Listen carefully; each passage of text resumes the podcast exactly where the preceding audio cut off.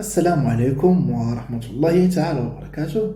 أعزائي الكرام مشتركي قناة ميديكا أجدد الترحاب بكم مرة أخرى في حلقة جديدة وموضوع جديد.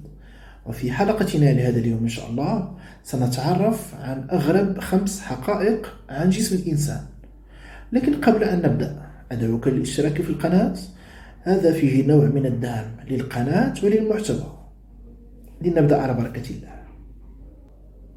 الحقيقة الأولى. لا يمتلك الجميع نفس عدد العظام يتألف الهيكل العظمي عند الشخص البالغ من عدد من العظام تبلغ 106 إلا أن الأطفال يولدون ولديهم عن ما يزيد عن 300 عظمة. حيث تكون هذه العظام غضروفية بداية الأمر ثم تتصلب خلال السنوات الأولى من الحياة.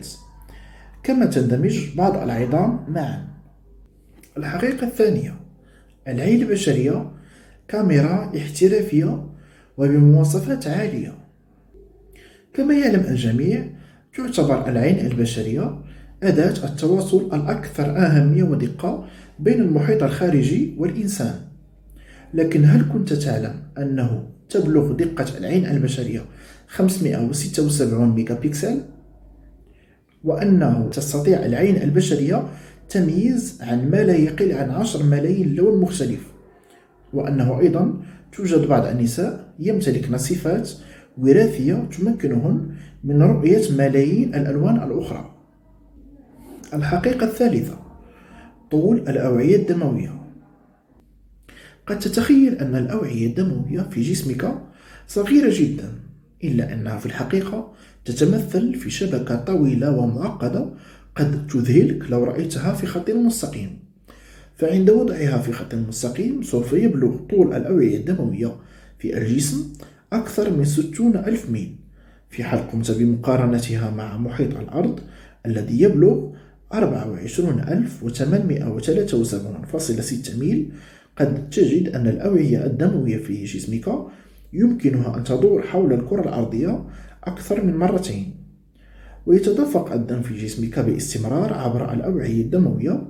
فقد يضخ قلبك فيها حوالي 6813 لتر من الدم يوميا مما يعني أن الأوعية الدموية بإمكانها حمل ما يقدر بمليون برميل من الدم في كافة أنحاء الجسم مدى العمر. الحقيقة الرابعة وظائف الكبد. يعتبر الكبد أكبر غدة في الجسم. وهو أيضا من بين الأعضاء الحيوية أي الأعضاء التي لا يمكن بأي شكل من الأشكال أن يعيش الإنسان بدونها. ويعمل الكبد كمحطة عبور بين الجهاز الهضمي ومجرى الدم. لكن هل كنت تعلم أنه يؤدي الكبد أكثر من 500 وظيفة مختلفة في الجسم؟ الحقيقة الخامسة ذاكرة العقل أكبر مما تتخيل.